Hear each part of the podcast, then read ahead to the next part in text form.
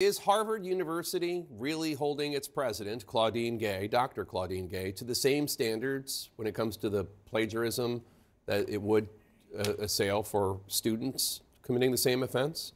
You might recall Dr. Gay, along with the presidents of MIT and Penn, giving generally seen as disastrous testimony on Capitol Hill earlier this month. They failed to explicitly say that calling for the genocide of Jews on campus would violate their campus's codes of conduct. Now, that, as well as Gay's commitment to progressive policies, have made her many right wing enemies who have recently raised issues about her scholarship.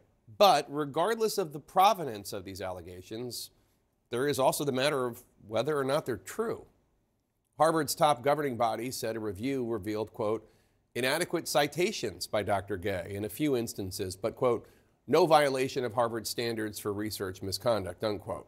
Now, Harvard's guide on sourcing says this on plagiarism, quote, in academic writing, it is considered plagiarism to draw any idea or any language from someone else without adequately crediting that source in your paper, unquote. Now, critics of Dr. Gay and Harvard's review of the allegations say that there is a double standard going on here.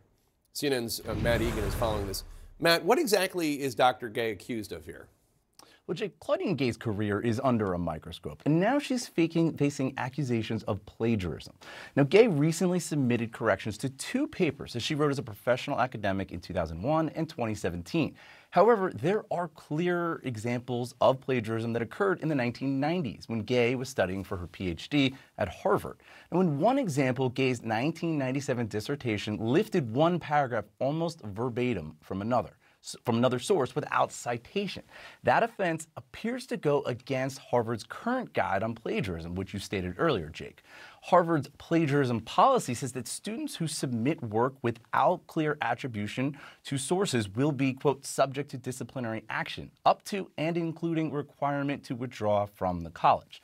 Now, the first publicly identified instance of plagiarism by Gay comes from a failure to properly cite sources in a 1993 essay.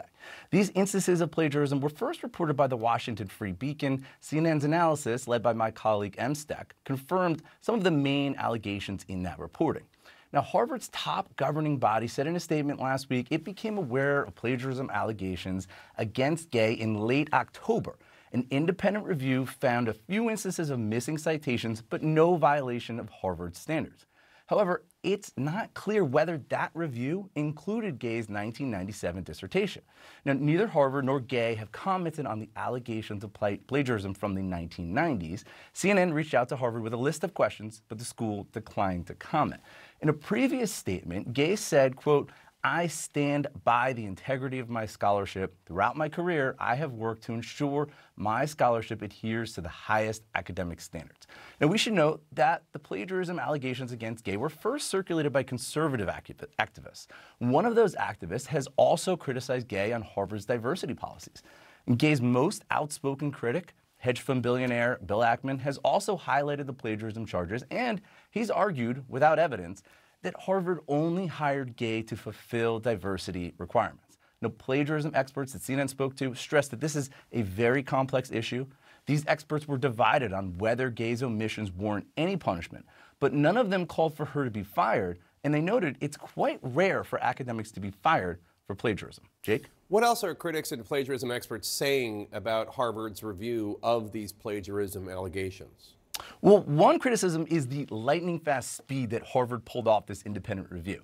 These types of plagiarism reviews, they can take anywhere from six months to two years. This one, not even two months. Another criticism is that there's a double standard. One set of rules for the students, another for the president of the university.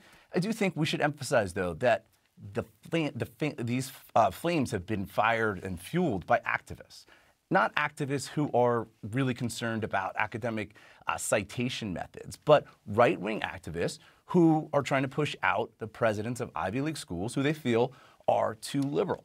One last point here, Jake. Remember, when you talk about plagiarism, it really falls into two different categories. One is copying without attribution.